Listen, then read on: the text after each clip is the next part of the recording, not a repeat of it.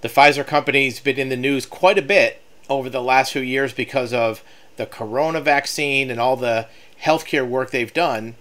But they've made the news for a less than desirable reason this week because Moderna has filed a lawsuit against Pfizer because they say that they infringed on their patent for the vaccines.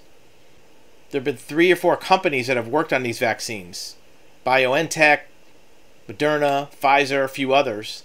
And they all kind of created similar vaccines at the same time.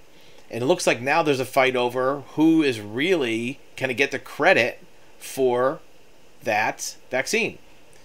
One of the things that has come from this is the process of creating this is a very high research and development environment.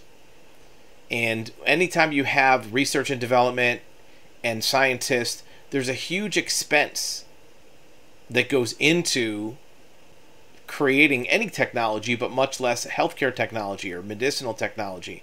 That's why drugs are so expensive. Look at all the ads you see on TV. They all have to do with medicines and drugs and vaccines.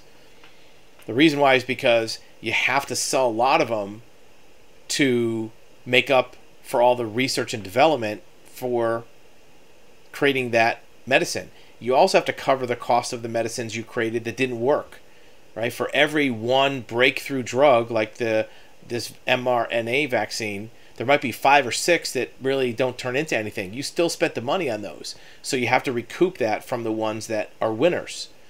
Well, Moderna wants to recoup a little bit more. They're saying that Pfizer infringed on their patent. They want some of that money, and they filed a lawsuit. Where this lawsuit goes, it's unknown, but it's going to be something to keep an eye on because it may affect future research and development and also financial liability litigation between the different drug companies.